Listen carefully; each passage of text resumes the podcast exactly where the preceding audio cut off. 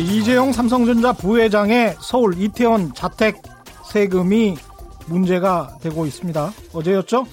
국세청장 인사 청문회장에서 정의당 심상정 의원이 문제 제기한 내용인데요. 이재용 부회장 자택이 12년 동안이나 12년 동안이나 공시가격 평가를 받지 않아서 한 해 고작 20만 원 정도의 세금을 냈다는 겁니다. 땅 면적만 988제곱미터, 한 300평 정도 됩니다. 서울 한복판에 있는 공시지가만 43억 원짜리. 뭐 시가로는 수백억 원이 될 것이 분명한 주택의 재산세가 한 해 20만 원이었다는 겁니다. 이거는 서울 변두리 조그마한 서민 아파트 소유자가 내는 정도입니다. 그 자리에 외국인 학교가 지어진다고 해서 공시가를 제대로 매기지 않았다는 게 관계 당국의 변명입니다. 세금과 관련된 이재용 부회장 집안의 꼼수 어제 오늘의 일이 아닙니다. 고 이병철 회장의 장충동 저택을 이건희 회장에게 넘길 때는 공익재단을 이용해서 증여세를 100% 면제받았습니다.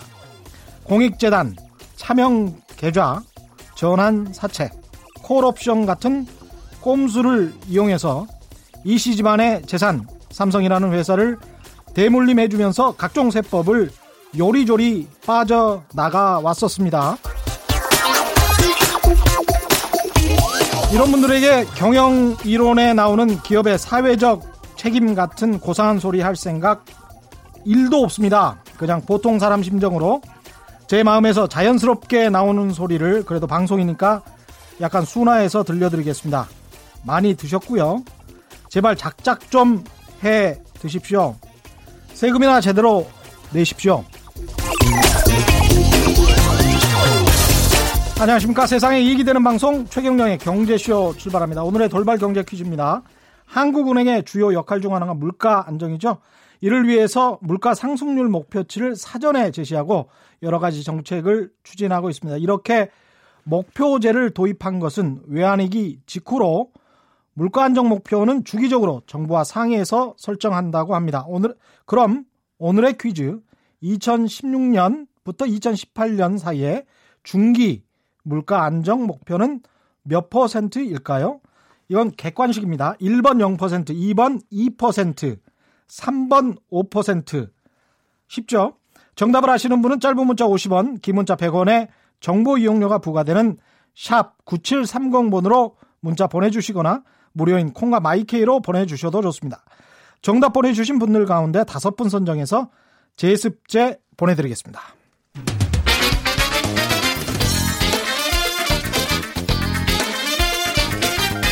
여러분에게 지금 꼭 필요한 건 최경영의 경제 쇼. 네, 어려운 경제 이야기도 귀에 쏙쏙 재밌게 풀어주는 홍춘욱의 경제 이야기 시간입니다. 홍춘욱 박사, 홍춘욱 이코노미스트 스튜디오에 나왔습니다. 안녕하십니까? 네, 안녕하세요. 반갑습니다. 예. 오늘은 어떤 이야기 하십니까? 네, 물가 안정 목표제 이야기하려고 왔죠. 물가 안정 목표, 금리 이야기 하실 건가 보네요. 예, 그렇습니다. 예. 최근 들어서서 하는 총재님이 예. 그 25일이죠, 그죠? 예. 물가 안정 목표 운영 상황 점검이라는 보고서를 가지고서 예. 기자 간담회에서 이렇게 이야기하면서 그 기준 금리를 인하할 수도 있지 않냐라는 그런 음. 시사하는 듯한 발언을 내놓은 걸 보면서 그렇죠. 최근에 어, 금리 인하에 대한 좀 기대감도 높아지는 것 같고 예. 또이 기준금리가 무엇인지 그렇죠. 또 기준금리를 왜 또 뭐 몇 퍼센트 이렇게 네. 물가 안정 목표제라는 것을 동원하는지 음. 그리고 우리나라 경제에 이렇게 하면 어떤 영향을 미칠지에 대해서 음. 관심이 좀 높아지시는 것 같아서 한번 준비해 봤습니다. 아, 좋습니다. 일단 기준 금리는 뭡니까? 예, 정부 정책 금리 이렇게 예. 생각하셔도 되겠는데요. 정부 정책 금리. 예, 이렇게도 예. 많이 번역합니다. 어, 목표 금리. 목표 금리. 예, 그렇습니다. 예, 예 이거 그냥 쉽게 하겠습니다. 네. 은행 예금금리다. 은행 예금금리다. 기준금리만큼밖에 안 준다. 어, 뭐 이제 기준금리가 계속 앞으로 인상될 거다라고 예. 생각되면 은행 예금금리가 좀 오르겠죠. 예. 어, 왜냐하면 만기 뭐 3년, 음. 5년짜리다 그러면 이 아무튼 정부 정책 금리가 앞으로 뭐 이제 지금 현재 음. 1.75%인데 음. 이게 뭐 예를 들어서 2%다, 3%까지 올라간다 그러면 예. 어, 예금금리 좀 더 줘도 되잖아요. 그렇죠. 음, 그리고 반대로 예금 정책금리가 이제 인하될 거다. 이렇게 음. 생각되면 뭐 1.5다, 1.25다. 음. 예를 들어서 이렇게 인하된다 그러면 예금하러 이렇게 가보시면 음. 어 1.75%의 정부 정책 금리보다 예금 금리가 더 낮을 수도 있습니다. 그렇죠. 예, 그러나 일단 이거는 좀 예외적인 상황들이고 음. 정부의 정책금리 혹은 기준금리다라고 하는 것은 음. 은행 간 시장에 있어서의 서로 은행들끼리 서로 돈을 빌려주는 그곳에서의 그렇죠. 금리다 보니까 음. 은행들 입장에서는 정부 정책금리에 따라서 사실상 무제한으로 돈을 서로 빌릴 수가 있어요. 그러네요. 그러니 어, 그 은행들 입장에서 고객들한테 돈을 빌리는 게 예금이잖아요. 그렇죠. 우린 물론 이제 우리, 우리 예금자 예금자 입장에서는 예, 우리가 돈을 맡기는 거지만 예. 은행은 예. 고객들한테 돈을 빌리는 거잖아요. 그렇죠. 그렇다면 정부에서 빌릴 수 있는 금리가 있다면 예. 굳이 고객들한테 더 많은 금리를 주려고 들지는 쉽지 않잖아요. 예, 그러네요. 예, 그래서 뭐 기준금리 이것 때문에 헷갈려 하시는 분이 많은데 음. 그냥 은행 간 금리 시장 음. 또는 근데 그냥 그렇게 이야기하면 어려우니까 음. 은행의 일반적인 예금 금리를 정해주는 금리다 이렇게 아. 말씀드리면 되겠습니다. 아주 쉬운데요. 그러면 음. 이거 단어 하나하나씩 좀 정리를 해놓고 그 다음에 뭐 금리 인하에 관한 배경과 영향에 관해서 좀 설명을 해주십시오. 한국은행의 물가 안정 목표 이건 뭡니까 그러면? 예, 정부 정책이 음. 뭘 가지고 결정할 거냐? 예. 예, 참 나라마다 어려운 모양이에요. 예. 근데 이제 여러 역사적인 사건들이나 과거의 비극들을 살펴보면 음. 중앙은행이 어떤 뚜렷한 목표, 뚜렷한 목적 없이 그냥 뭐 중앙은행장이 누구냐 또 그때 정부의 지도자가 누구냐 등에 따라 가지고 음. 중앙은행이 돈을 너무 많이 풀기도 하고 또는 적게 풀기도 하면서 음. 경제에 많은 문제들을 일으켰다라는 자기 반성들 속에서 예. 자, 중앙은행에게 너무 많은 걸 우리가 시키지 말고 예. 하나만이라도 좀 잘해보자. 음. 이렇게 딱 결정을 하고서 뉴질랜드부터 시작된 정책이 바로 물가 안정 목표제입니다. 아 그래요? 뉴질랜드? 예, 뉴질랜드에서부터 시작됐고요. 최근에 어. 또 뉴질랜드가 이걸 폐지했습니다. 폐지한 이유는 뭡니까? 예, 이거 잘안 맞는다라는 거죠. 잘 안 맞는다. 어, 예, 이제 오늘 근데 뭐이 어. 어, 폐지까지 오늘 이야기하기는 어려울 것 그렇죠. 같고요. 그렇죠. 그래서 그 어. 물가 안정 목표제라는 거 아주 단순합니다. 예. 나라에서 정해놓은 물가 안정 목표의 수준을 국민들에게 이제 이 정도 물가는 전 안정이라고 생각해요라는 음, 음. 물가의 수준이 있잖아요. 예. 뭐2% 혹은 뭐3% 음. 어떤 나라는 또 이상일 수도 있겠죠. 그렇죠. 아무튼 그 정도의 물가 수준을 정해놓습니다. 어. 범위를 정할 때도 있습니다. 2에서 3%. 예. 뭐 이럴 때도 있고요. 아무튼 물가의 목표 수준을 딱 정한 다음에 그 물가보다 소비자 물가 발표가 됐는데 높아져요. 음. 예를 들어서 우리가 3%로 정했다. 혹은 음. 2%라고 정했는데 음. 소비자 물가 상승률이 5%다. 음. 자, 중앙은행은 이제 이럴 때는 어떻게 돼요? 어, 경제에 우리가 적정하게 생각하는 물가 수준보다 소비자 물가가 너무 높아서 경제에 불안을 줄 수 있겠다. 예. 이렇게 생각되면 그때 주변에 어떤 상황이라 하더라도 일단 중앙은행의 입장에서는 물가를 음. 안정시키는 게 최우선입니다. 그렇죠. 라고 행동하게 되는 거죠. 네. 그럴 때 이제 금리를 인상할 가능성이 음. 높죠. 금리를 인상하게 되면 자 음. 우리 뭐최 기자님이나 저나 우리 네. 다뭐 같이 월급쟁이 예. 또는 저는 이제 지금 약간 쉬고 있는 입장이지만 네. 아무튼 예를 들어서 은행 이자를 갑자기 5%를 주겠다. 예. 어, 이렇게 이야기하는 순간 예. 사실 다른 데 투자할 이유가 잘 없잖아요. 그렇죠. 야, 이 정도 이자면 난 만족해. 괜찮죠? 이런 사람 되게 네. 많을 거 아니에요. 그렇죠. 그러면 사람들이 어, 소비를 줄이고 전부 저축하러 가거나 기업들 음. 입장에서는 야 이게 은행 예금 금리가 5%면 음. 다른데 대출 금리까지 예. 해서 뭐 돈을 빌려서 사업할 필요가 잘 없지 않겠습니까? 그러, 네요 예, 그러면서 사람들이 전부 은행에 예금하러 가지 않겠어요? 음. 그러면 자 우리가 나의 소비는 남의 매출이죠. 그렇죠. 어. 그렇지 않습니까? 돈이 안 돌아. 네, 어. 그러면 어떻게 돼요? 경기가 나빠지겠죠. 그렇죠. 경기가 나빠지게 되면 경제 전체에 돌아다니고 있는 통화량이 줄어들겠죠. 음. 그러면서 물가가 안정될 가능성이 높아진다라는 것입니다. 음. 예, 결국 어, 물가의 안정 목표 수준을 넘어서서 물가가 막 급등하는 상황이 벌어질 때는 예. 정책 금리를 지금보다 더 인상해서 예. 은행에 예금으로 돈을 다 흡수하자. 그렇죠. 어, 이게 물가 안정 목표제의 첫 번째고요. 두 번째, 네. 반대도 있죠. 음. 물가 안정 목표 수준 뭐 2%다, 음. 3%다를 목표를 해놨는데 어느 날 물가가 0%가 됐네요. 음. 야 이거 좀 위험하다라고 위험하다. 이렇게 볼 수 있는 거죠. 우리가 뭐 흔히 디플레이션. 아 뭐, 예, 그, 예. 뭐 오늘 그 이야기를 할 텐데 네. 일단 이런 디플레이션 상황에 대한 위험들이 부각되기 시작할 때는 어떻게 해야 되겠어요? 음. 이제 그대로 또 금리를 내리는 거죠. 예. 자 이제 우리가 은행 예금하러 갔습니다. 최 기자님이랑 제가 이제 음. 은행에 예금을 하러 갔는데 어, 예 금리가 1%입니다. 어 이거 좀, 왜 해? 이거 이거 좀 너무 하는데요? 예. 이게 뭡니까? 예. 이렇게 되는데 옆에 대출 청구를 봤더니 대출 금리가 2%대야. 예를 예. 들어서. 예. 아, 그럼 나는 그냥 예금하느니 예. 옆에 대출 창구를 가가지고 이 돈 빌려서 집을 사든가 사업을 하겠다. 아니면 뭐 자동차를 사든가 사업을 하든가 투자를 하든가 투자를 하든가 하지 음. 않겠습니까? 그렇게 예. 되면 또 나의 소비와 나의 투자는 다른 사람의 매출 증가잖아요. 그렇죠. 그래서 세, 경제가 다시 좋아지면서 음. 기력을 회복하면서 물가가 음. 떨어지는 걸 막아낼 수도 있지 않겠습니까? 그렇죠. 그러니까 이런 아이디어 아주 좋은 음. 아이디어 아닙니까? 네. 그래서 물가라는 단일한 목표를 줌으로써 음. 그 물가 수준이 너무 높다 싶을 때는 금리 인상, 음. 물가 수준이 너무 낮다 싶을 때는 금리를 인하함으로써 경제에 대해서 유연성을 부여해주고 물가를 안정시켜주자라는 아주 좋은 취지에서 만들어진 제도가 물가 안정, 안정 목표제다 목표. 이렇게 볼 수 있겠습니다. 근데 오늘 퀴즈와 연관이 있는데 네. 이 우리나라가 지금 물가 안정 목표가 2% 정도 되죠. 예전에는 그보다 예. 범위로 돼 있었는데 예. 이제 2%로 바뀌어 있습니다. 이렇게 되면 그렇게 하는 이유 이 숫자가 맞는 것 같다라고 네. 생각하는 이유가 뭘까요? 어, 두 가지 이유 때문인데요. 예. 첫 번째는 이제 약간 음. 한발 들어갑니다. 예.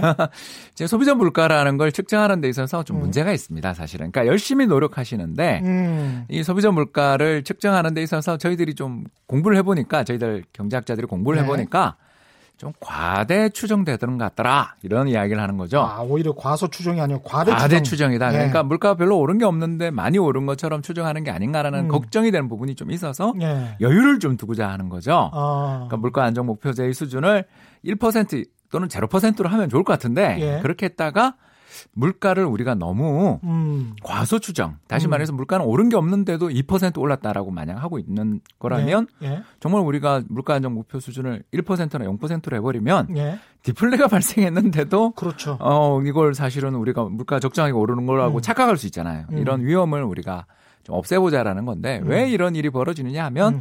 최근에 이제 요새 가장 대표적인 가전제품 하나 네. 그 여성들한테 가장 인기 좋은 가전제품 세 가지에 대해서 혹시 들어보신 지 있는지 모르시겠어요? 여성들에게 가장 인기 좋은 가전제품 이, 세 가지. 예, 뭐 요새 뭐, 미용품들 뭡니까? 얼굴에 그죠? LED 관련된 아~ 어, 예. 또 더 나가서 예? 건조기라든가 건 건조기? 예. 예, 예 의류 건조기라든가 아, 세, 탁기 말고 건조기. 예, 건조기라든가 또 최근에 예. 어 빨래를 자주 하기보다는 그 집에서 옷을 좀 깨끗하게 아. 해주는 여러 가지 제품들. 아 그런 것들 맞아요. 예, 최근에 많이 하더라고요. 예, 최근에 예. 굉장히 잘 팔리거든요. 그런데 예. 문제가 요게 소비자 물가 지수에 바로바로 편입이 되냐 하면 잘 그렇지 않잖아요. 그러네요. 가격이 많이 떨어져야 편입되죠. 아. 몇백만 원 하던 게 몇십만 원대로 정착이 되거나 물가가 크게 떨어져서 어. 대중화가 이루어진 다음에야 소비자 물가에 편입되죠.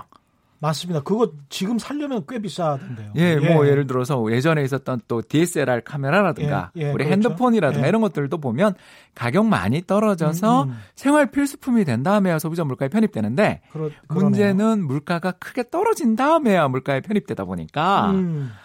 그 전부터 시작됐었던 물가의 강한 하락은 지수 편입에 나중에야 반영되는 경우가 있거나 아, 제때 반영 안 될 수가 있고 이제 두 예. 번째가 2000cc급에 최근에 나온 우리나라 국산 자동차가 굉장히 잘 팔린다는 이야기 들으셨을 거예요. 예, 예. 이 모델이 1980년대 말에 나왔던 거 기억나시죠? 그렇죠. 예. 최 기자님, 저, 그, 저희 아버님이 이제 돌아가신 그 아버님이. 그 정도 타면은 좋았습니다. 옛날에는. 예, 그때 그 차를 타시면서 굉장히 즐거워하셨는데 그렇죠. 지금 돌이켜 생각해 보면 수동으로 움직이는 차였고 창문도 수동으로 네, 하기도 했고 예. 또 지금 배기량도 비슷하게 낮았고 네. 또차 힘도 사실 지나고 보면 그럼요. 없었고 에어백도 그럼요. 없었습니다. 네. 그런데 그때 비해 지금의 어, 자동차 값은 별거 오르지 않았는데 비해 같은 차급이라고 그러네. 적용되면서 물가 지수에는 예, 예, 네. 그렇죠. 뭐 최근엔 차선 이탈 방지라든가 네.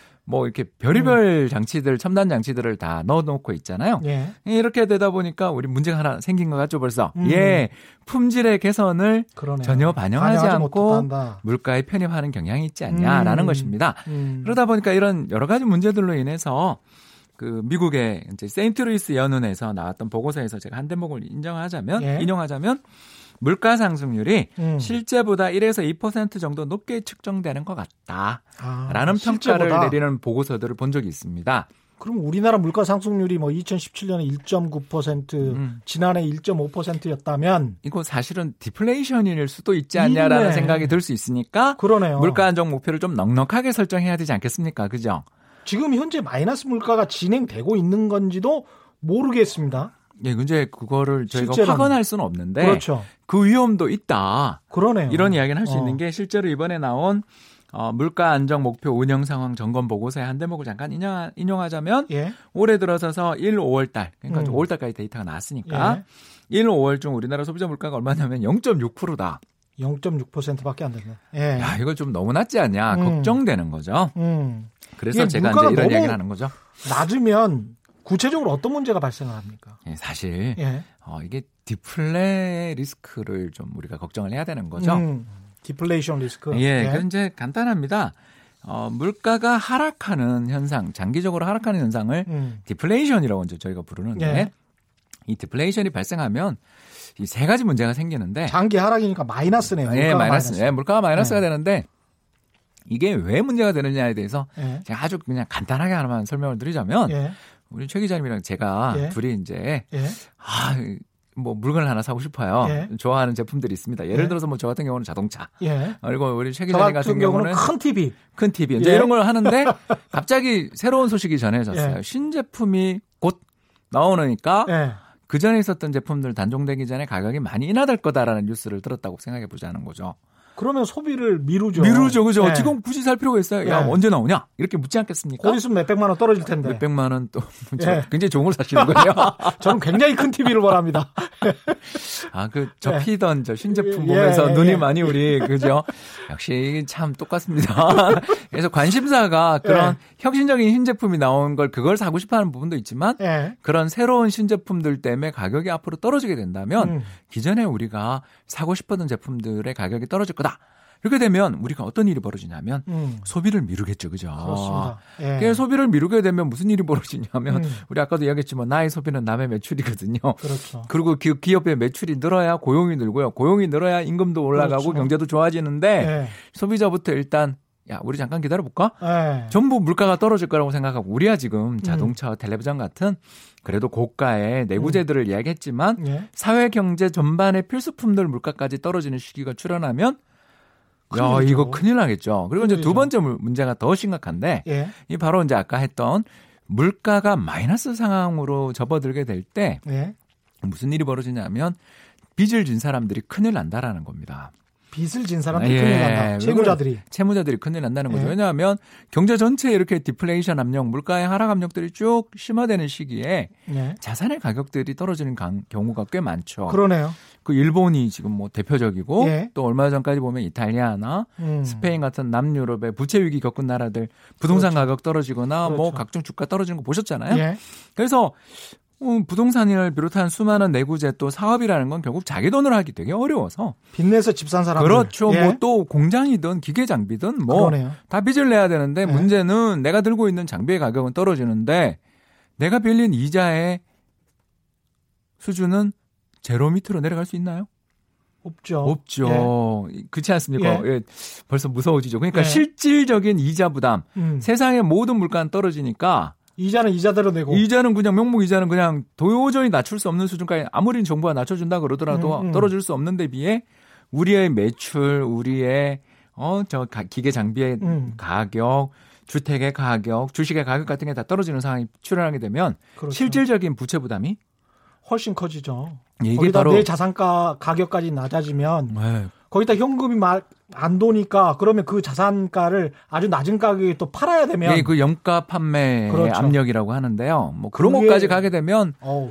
야 이게 뭐 끔찍하죠. 그리고 그렇죠. 이제 세 그렇죠. 번째가 문제가 중앙은행의 존재 자체가 사실 의미가 없어져 버리겠죠. 음. 왜냐하면 중앙은행이라는 게 정부 정책 금리를 움직여서 아까 음. 이야기한 것처럼 물가에 대해서 잘 대응을 해줘야 되는 곳인데 예. 물가가 마이너스를 가버리는 상황에서는 정부 정책 금리는 0% 밑으로 못 내리잖아요. 네. 그래서 통화 정책이라는 게 의미가 없어지겠죠, 이제. 음. 그래서 대부분의 나라들 아까 제가 지금 설명드렸던 네. 부채의 디플레이션 위험들을 좀 지고 있는 나라들 같은 경우에 대부분이 저성장의 늪에서 굉장히 허덕이고 있는데 막상 경기를 부양하기 위해서 나라에서 굉장히 노력을 함에도 불구하고 음. 잘 회복 못하는 그 대표적인 게 아베노믹스 하고 있는 그렇죠. 2012년부터 일본인데 그 인플레이션이 발생했다는 이야기 들으신 적 없잖아요. 예. 또 통계 조작 논의가 있을 정도로 예. 고용 지표나 뭐 임금 지표가 예, 거의 뭐한 아, 20년 됐지 않습니까? 예, 그러니까 그렇게 대대적인 재정 정책과 뭐 굉장히 강력한 경기 부양 정책을 펼치고 있음에도 불구하고 일본 경제 분명히 좋아졌다라는 뉴스는 많지만 음. 정작 그 지표를 놓고 보면 그래봐야 제로 성장이고 그렇죠. 제로 물가가 계속 이어지고 있는 심리는 좀 좋아진 것 같은데도 경제가 늪에서 완전히 탈출했다는 느낌 잘 안 들잖아요. 인플레이션은 금방 그렇게 잡을 수 있는데 지난번에 말씀하셨잖아요. 그러니까 이게 디플레이션은 왜 이렇게 잡기가 힘듭니까? 뭐 이게 아까 말씀드린 것처럼 예. 사람의 기대가 정착돼 버리는 아. 순간 이건 안 앞으로 예, 그러니까 앞으로 계속 떨어질 텐데 내가 굳이 이걸 지금 해야 돼? 어. 라는 말에 최 기자님이나 전화. 어, 어, 어 그런 이러는 게 이게야. 돈 이게, 가지고 있는 게 낫네. 뭐 이렇게 이게, 이게 정착돼 버리면 음. 큰일 나는 거죠. 음. 그렇기 때문에 인플레이션에 대해서 우리가 음. 두 가지 다 봐야 되는 거죠. 음. 높은 인플레가 발생하는 전번 제가 하이퍼 인플레 한 번 말씀드렸잖아요. 그랬죠, 그죠? 그랬죠. 그 볼리비아 이야기도 예, 하고 했지 않습니까? 예. 그런 것처럼 어, 높은 인플레가 발생할 땐 정부가 아주 과단성 있게 행동해야 된다라는 것을 말씀드렸다면 음. 오늘은 이제 디플레이션 리스크들, 음. 어, 그 일본처럼 물가 하락의 위험들이 부각될 때는 또 적극적으로 정부가 대응을 해야 된다라는 것을 좀 말씀을 드릴 수가 있는 것 같고요. 저희는 그러니까 뭐 하이퍼 인플레이션 이거 걱정할 때가 아니고 디플레이션을 오히려 걱정해야 되는 국면 일 수도 있다. 일 수도 있다. 아, 왜 그러냐면 예. 이거는 이제 이코노미스트 입장에서 예. 음, 잠깐 이제 제가 조금 부연 설명을 또 드리자면 예. 일단 우리나라 소비자 물가 상승률은 아까 말씀드린 것처럼 0.6%인데 예. 그 음식료 제품이라든가 에너지를 비롯한 이런 예. 물가 변동성이 좀 큰 제품들을 뺀 음. 근원 물가라고 하잖아요. 혹시 음. 들어보셨는지 모르겠습니다. 예, 근원 물가 들어봤습니다. 예, 예. 그래서 물가 지표를 크게 나눠 보면 두 가지로 나눌 수가 있거든요. 음. 막그 일기 작년 여름에 너무너무 더웠던 기억나시죠? 네. 그래서 농산물 가격 급등했잖아요. 맞습니다. 농, 예, 신선식품. 왜 네. 신선식품 가격 급등했죠? 또 그 전에 예. 살충제 계란파동 혹시 기억나세요? 맞습니다. 금난 게, 그랬죠. 예, 계란 가격 막 올라갔었죠. 예, 그리고 뭐 예. 조류 독감 이런 예. 거라든가 최근에는 아프리카 돼지 열병 문제 음. 이런 것처럼 농산물 시장은 농축산물 시장은 좀 외부 변수에 영향을 많이 받으니까 그렇습니다. 물가가 많이 흔들리죠. 예. 또 석유류 가격 같은 경우는 국제 유가. 예. 정말 호르무즈 해협에서 유조선이 예를 들어서 뭐가 문제가 생겼다 이런 뉴스 들으신 거 혹시 기억나시죠? 네, 그렇죠. 그날 하루에 유가가 막 몇 퍼센트씩 움직이니까 아, 아 이거 두 개를 포함시키지 말고 음. 근원 물가 음. 요걸 제외한 나머지 우리나라 전체 물가에서 한 70% 정도 되는 음. 안정적인 부분의 물가가 더 중요하지 않겠어요? 네. 이렇게 생각하면 이걸 이제 근원 물가라고 저희들이 부르는데요. 음. 이건 한 1% 정도 오르고 있어요. 예. 그래서 아 이건 좀 다행이죠, 그죠?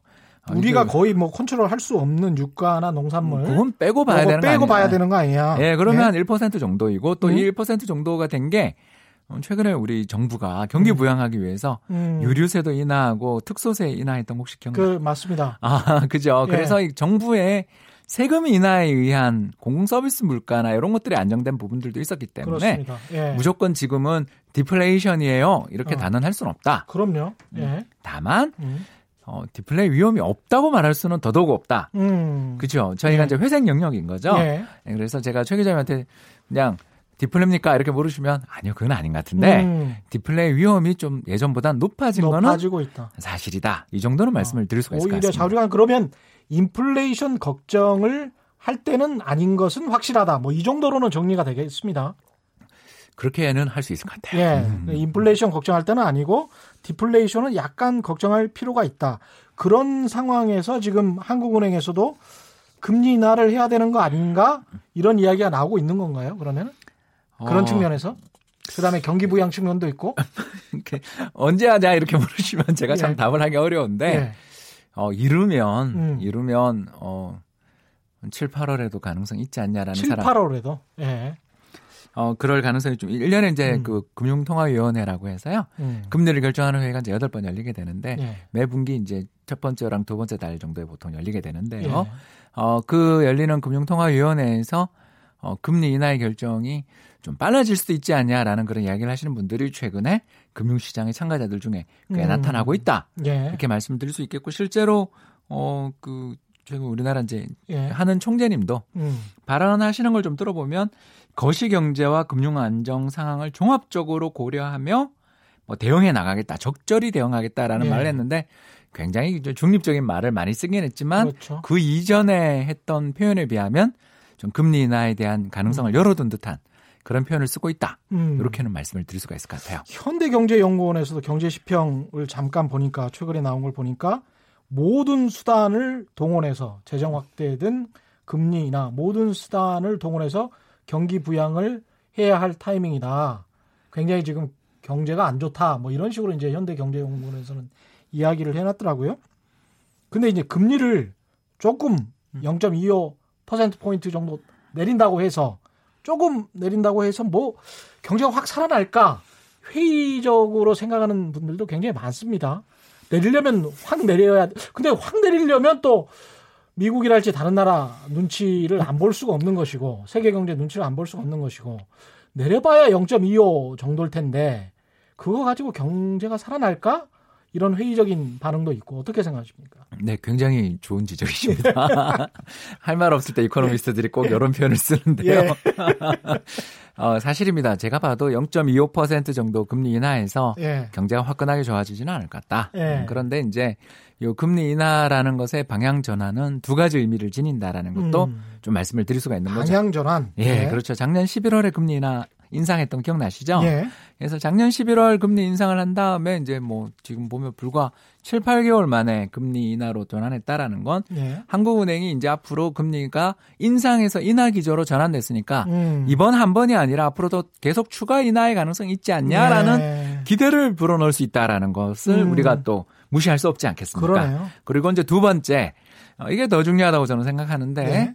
정부 보고 재정을 팍팍 쓰라고 이야기할 수 있는 근거가 좀 마련이 되는 거죠. 음. 한국은행이 어, 경제 전망을 좀 하향 조정한 거 아니에요. 예. 또는 한국은행이 금리를 저렇게 인하한 걸 보면 예. 경기에 대한 판단들에 대해서 정부의 시각에 음. 좀 변화를 줘야 되는 거 아니겠습니까라는 예. 의견을 줄 수 있는 즉 다시 이야기해서 어, 정부 입장에서 재정 정책을 펼치는데 좀 부담이 덜어지는 측면이 있고 예. 두 번째는 적자 재정이라는 걸 했을 때 우리가 다 걱정되는 게 음. 빚을 내서 재정을 쓰는 거잖아요. 예. 적자 재정이라는 거니까. 예. 그러면 이자 부담이 굉장히 부담이 되잖아요. 예. 근데 정부 정책 금리가 1.75%에서 예를 들어서 1.5나 1.25로 인하가 된다면 음. 어, 덩달아 정부가 발행하는 국채 금리도 떨어지지 않겠습니까? 아까 이야기했던 그렇죠. 것처럼 은행 간에 서로 돈 빌려주는 금리가 정부 음. 정책 금리니까 음. 그 은행들끼리 서로 돈 빌려주는 금리가 인하될 때 은행들 입장에서는 어 이렇게 자기 조달 금리 음. 자기가 남한테 빌려오는 금리보다 만약에 정부 국채가 더 높은 금리에 발행이 돼 있다면 음. 그렇지 않습니까? 무제한으로 은행들끼리 서로 그 금리에 빌릴 수 있다 그랬으니까 네. 낮아져 있는 조달 금리를 활용해서 음. 금리가 높은 국채를 사줄 수 있잖아요. 그러네요. 네, 네. 그렇죠. 그래서 음. 금융기관들이 국채를 매수해 줄 수 있기 때문에 그러네. 국채 금리가 떨어지는 경향이 되게 많습니다. 그러면 돈이 더 풀리고 그러면서 네. 또 어, 정부 입장에서는 적자 재정에 따르는 적자 국채 발행에 부담은 있죠. 예. 돈을 빌리는 거니까. 음. 그런데 빌리는 이자가 낮다면 그러네요. 그러면 어. 이게 굳이 향후에 음. 국가 재정에 주름살을 준다라는 비판에서 조금은 자유로워질 수 있는 거죠. 그렇습니다. 음, 예. 예. 그래서 예. 어, 정부의 정책 금리 변화에 이렇게 사람들이 관심이 많은 이유는 음. 그 금리의 절대 인하 규모도 중요하지만 예. 금리의 정책 변화의 방향이 바뀌었다.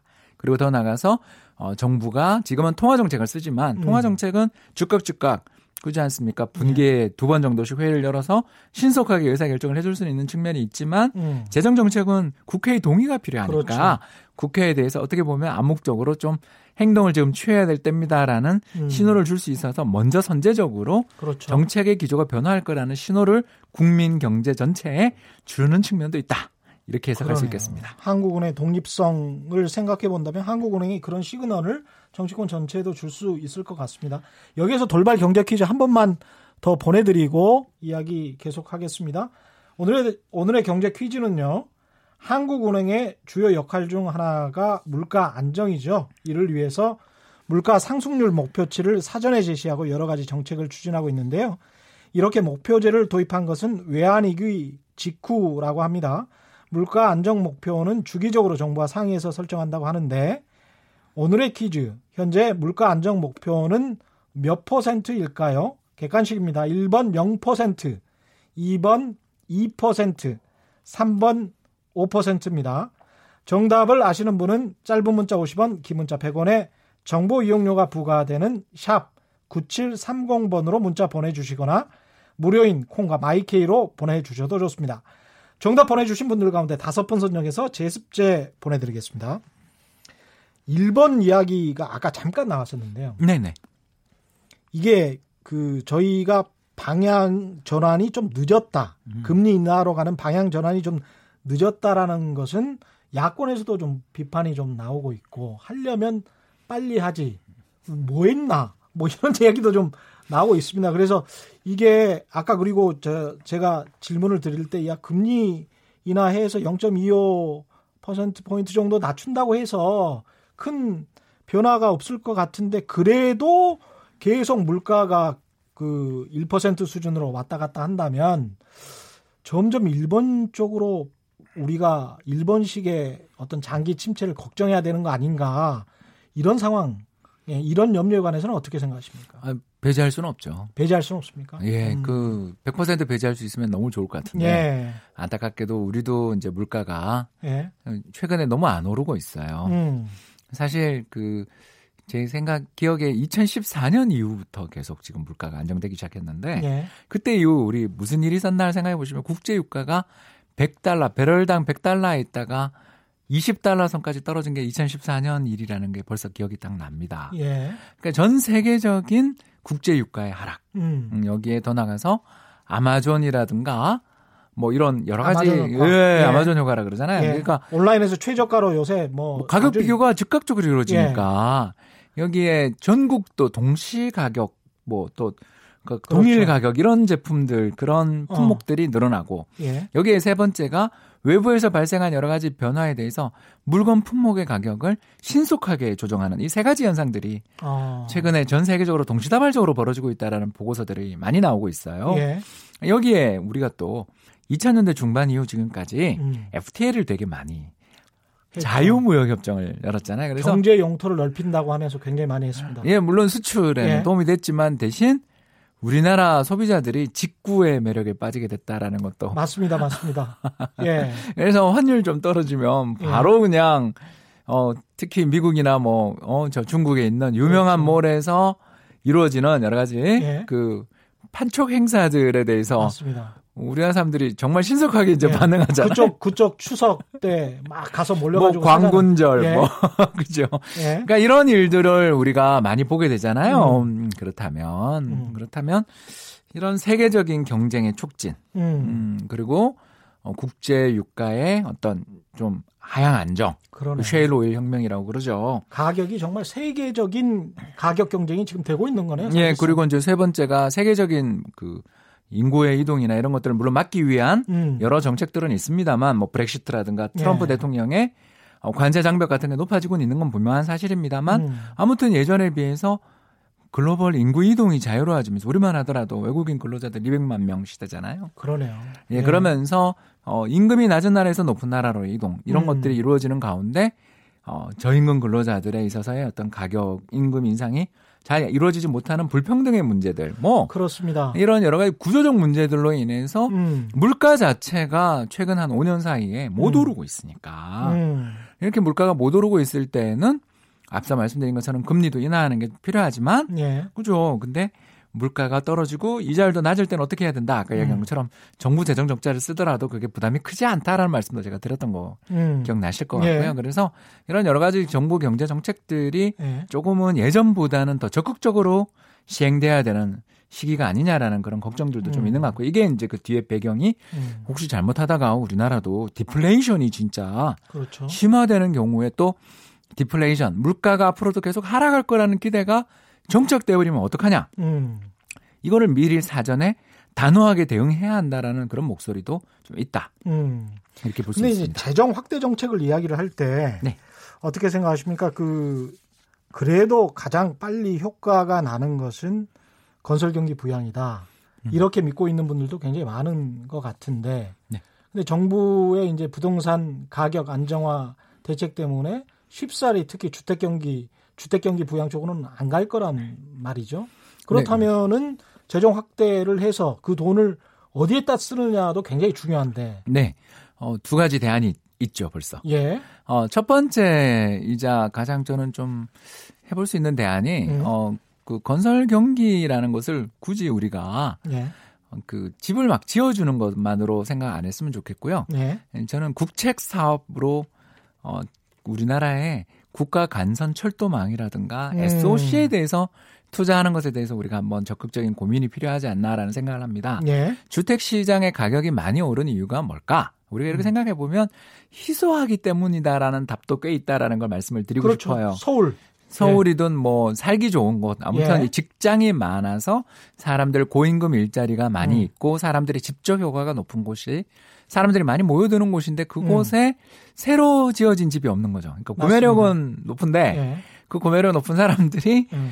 어, 이렇게 살고 싶은 새 집, 좋은 음. 여건의 집이 없다라면 음. 새로 지어진 집에 대한 선호가 높아지는 건 어쩔 수 없잖아요. 그렇죠. 근데 그걸 해결해 주기가 쉽지 않은 게 음. 집을 한번 짓겠다라고 해가지고 신도시를 음. 공급해 주는데 짧아요 5년, 길면은 10년 지금 이기 신도시 아직 입주도 안 된 데가 많잖아요. 그렇습니다. 야, 이 문제를 어떻게 해결하느냐? 거기다 왔다 갔다 굉장히 고, 교통이 불편해요. 간단한 방법이 네. 하나 있거든요. 바로 네. 뭐냐 하면 어, 그 서울의 면적을 넓히는 것입니다. 음. 어떻게 넓히냐? 예. 광역 급행 도시 철도망들을 건설해 주는 거죠. 네, 지금 하고 있는 정부가 하고 있는 GTX 같은 것 그런 것들을 더욱 더 신속하게 그리고 민자 사업으로 추진하는 것도 좋지만 음. 정부 국책 사업화하면 추진 기간이 단축되고 요금도 저렴하게 만들어 줄 수 있지 않습니까? 민자 사업에서 사실은 민, 간 시행사들만 돈 벌어주는 경우가 많았었습니다. 사실 고속도로도 그렇고 9호선 철도도 9호선 지하철 뭐 어, 저는 어, 여의도에서 일을 하다 보니까 예. 9호선 부분에는 좀 많이 감, 어, 공감하고요. 예. 아, 여기에 이제 또 하나 더 우리가 생각해 볼 수 있는 예. 부분이 이제 최저임금 이야기도 아까 계속 나오고 그랬었는데 예. 뉴스에도 나오고 그랬잖아요. 그런데 예. 어, 최저임금 인상의 속도들을 이제 좀 조절해야 될 필요성이 있지 않냐는 거에 음. 대해서 많은 논란이 그럼요. 있잖아요. 예. 그러니까 이럴 때 저희들이 이제 많이 해볼 수 있는 게 뭐냐 하면 최저임금 정도의 그 낮은 소득에서 직장을 가지려고 하시는 분들이 적은 이유가 뭘까? 특히 20, 30대들이 그런 직장을 안 가려고 하는 이유가 뭐냐 하면 네? 그동안에 자신이 가지고 있었던 노력과 음. 교육 투자라든가 이런 음. 기간 그 투자 대비해서 그렇죠. 그 임금으로 난 일하기 싫어.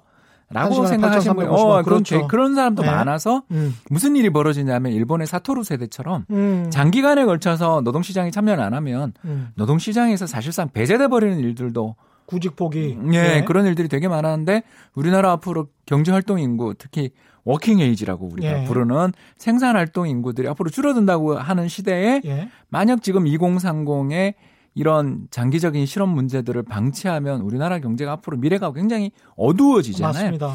그분들은 그럼 어떻게 해야 되느냐? 음. 이 고용 촉진시킬 수 있는 지원금을 주면 음. 바로 그 어, 근로소득 장려 세제를 비롯한 예. 다양한 어, 낮은 임금이라도 일을 하겠다고 하시는 분들에 대해서 예. 나라에서 그 돈을 지원해주는.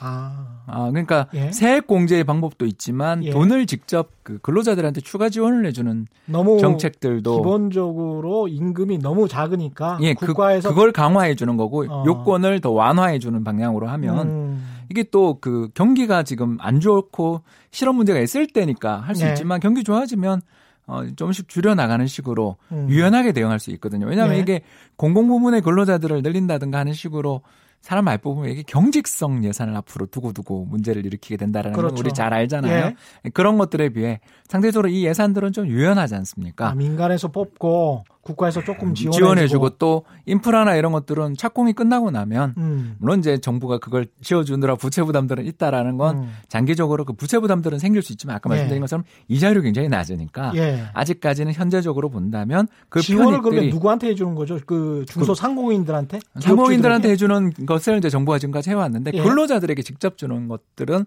어, 아. 예, 그러니까 예를 들어서 최저임금을 받고 그 일을 한다라고 하시는 분들에게 예. 추가적인 인센티브를 예를 들어서 연말 정산 때든 아니면 월급에 나라에서 더 해주는 음. 그런 제도들이 음. 많이들 선진국에서 하고 있습니다. 최경령의 경제쇼 지금 유튜브로도 어, 되고 있으니까요. 많은 시청 부탁드립니다. 이거 꼭 그 저 PD께서 말을 해달라 그래가지고 유튜브로도 지금 되고 있습니다. 많은 시청. KBS 일라디오가 지금 다 유튜브 하고 있거든요. 아, 네, 저도 구독하겠습니다. 예, 이 지금 상황은 어느 정도 알겠고요. 그러니까 이제 국책 사업으로 간선철도망이랄지 SOC 확대를 해야 되고 그다음에 최저임금 같은 경우도 국가가 좀 더 나서서 보조금 같은 것을 직접적으로 지원을 해줘도 괜찮겠다. 그런데 한편에서는 이제 그런 걱정을 하잖아요. 그러다가 재정 거덜나는 거 아닌가? 네, 그렇죠. 어, 예, 어떻게 보십니까? 그거? 예, 뭐 분명히 그 리스크도 있습니다. 예. 그래서 이제 제가 아까 말씀드린 것이 음. 한번 정책을 쓰고 나면 그 뒤로도 계속 그 정책을 처리하기 어려운 그런 경직적인 음. 예산이 있고 음. 반대로 약간 유연하게 경기의 상황에 맞춰서 음. 유연하게 대응할 수 있는 예산들이 존재하는데 음. 제가 방금 말씀드린 그 두 가지는 대표적으로 좀 상대적으로 유연한 편에 속하는 예산이 아니냐 음. 이렇게 볼 수 있는 부분이 있는 거죠. 우리가 네. 어 이게 한 번 도입된 정책들을 어 중단시키는 경우 굉장히 큰 부담을 지게 되는 것들을 그렇죠. 우리가 많이 보잖아요. 네. 네, 그렇기 때문에 어떤 예산을 사용함에 있어서 신중하게 음. 어떤 재정을 써야 된다라는 지적은 아주 공감하고요. 음. 저희들 대부분의 이코노미스트들은 아마 그런 음. 부분에 있어서는 분명히 동의할 것입니다만 음. 유연하게 대응할 수 있는 부분들도 상당히 존재한다라는 것도 말씀을 드리고 싶습니다. 유연성 말씀하셔서 현대경제원 현대경제연구원 아까 경제시평에 나왔던 내용인데 제가 유연하게 생각을 해보자면 지금 현재 경기 부양 정책에서는 세금 인하도 좀 필요한 거 아니냐 이런 이야기를 하더라고요. 특히 무슨 뭐 이제 양도세랄지 뭐 이런 것들 있지 않습니까? 그런 예. 부분에 관해서는 어떻게 생각하십니까? 그러니까 완전히 뭐 경기 부양을 해서 뭐 세금 인하도 하고 금리 인하도 하고 재정 확대도 하고 풀 패키지로 한번 해보자 이런 이야기인 것 같은데. 아, 그럼 좋은데 예. 현실성이 있는가에 대해서 제가 아. 자신이 없어서 그러는 거죠. 어. 아, 당장 올해 어, 종부세가 예. 대폭 인사되, 인상되고 그 종부세의 음. 회피를 위해서 신탁이라든가 증여 같은 일들이 음. 최근 올해 부동산 시장의 가장 대표적인 추세였거든요. 예. 그러니까 이런 것들이었는데 그게 1년도 안 돼서 감세로 만약 전환이 음. 될수 있겠는가에 대해서는 음. 물론 하면 뭐 이코노미스트 입장에서 음. 그런 적극적인 감세 정책들을 펼침으로써 경기를 부양하자라는 정책을 주장하시는 거는 이해는 하나 예. 현실적으로 가능하겠는가? 가능하겠는가? 어, 그보다는 음. 재정 정책에 있어서 음. 좀더 유연한 부분 아까 말씀드렸던 각종 국책 사업들에 대한 음. 어떤 정부의 지원, 특히 예. 이제 국책 사업화를 하자. 지방 재정으로 하는 부분에 있어서 너무나 시기가 오래 걸리고 음. 또 협의에 많은 시간이 걸려서 예. 타이밍을 놓치는 부분이 있으니 국책 음. 사업화하는 부분 그리고 더 나가서 근로소득 장려세제를 비롯한 다양한 어, 그 근로자들 낮은 임금을 받더라도 노동시장에 뛰어드는 분들에게 음. 좀 촉진책을 주자. 그분들에게 직접 일을 열심히 하려고 하는 분들에게 돈을 그럼요. 주자. 그러면 그분들이 또 소비를 해서 네, 그래서, 그래서 또 기업 매출도 늘어날 것이고. 그렇습니다. 네. 그래서 뭐 이 다양한 정책 수단들은 존재하는데 음. 이런 쪽으로도 좀 열어두면 좋지 않겠나. 아무튼 올해 예산안을 우리 저희들이 살펴보면 음. SOC만 감축된 거 아시잖아요. 음. 그런 것들에 대해서 그 마음은 압니다. 네. 마음은 알지만 어, 이 서울을 비롯한 우리나라의 수도권을 중심으로 한 핵심적인 인구 밀집 지역들의 인프라가 이제 점점 노후화되는 게 예. 사실 좀 관측이 되고 있고 예. 어, 더 나아가서 이런 그 인구의 밀집이나 이런 집적으로 인해서 발생하는 생산성의 향상 같은 부분들도 우리는 무시할 수 음. 없잖아요. 우리가 네. 얼마 전에 세계 특허협회에서 발표한 자료를 보니까 음. 어, 서울 수도권이 세계 3위 정도의 클러스터. 음. 이게 뭐냐면 어, 그 발명 특허를 세계에서 가장 많이 만들어내는 3대 지역 안에 한국 서울이 들어간다고 합니다. 예. 그러니까 이렇게 일종의 그 어, 창의적인 음. 생산 활동의 발흥 역할까지 해주고 있는 지역에 음. 사람들이 출퇴근 시간이 세계에서 제일 길다라는 이야기 안타까운 음. 뉴스들을 보셨잖아요. 음. 그다음에 이런 출퇴근 시간들을 단축시키는 것이 곧 서울의 토지를 공급시켜주는 역할을 그러네요. 뭐 예. 를 들어서 신분 당선을 한번 생각해 보시면 예. 좋겠죠, 그죠? 그렇죠. 그런 예. 것처럼 핵심적인 일자리가 집중된 지역의 근접성을 높여주는 그런 인프라망들을 구축해 나가는 것도 집값 안정에 오히려 도움되는 측면이 맞습니다. 있지 않냐.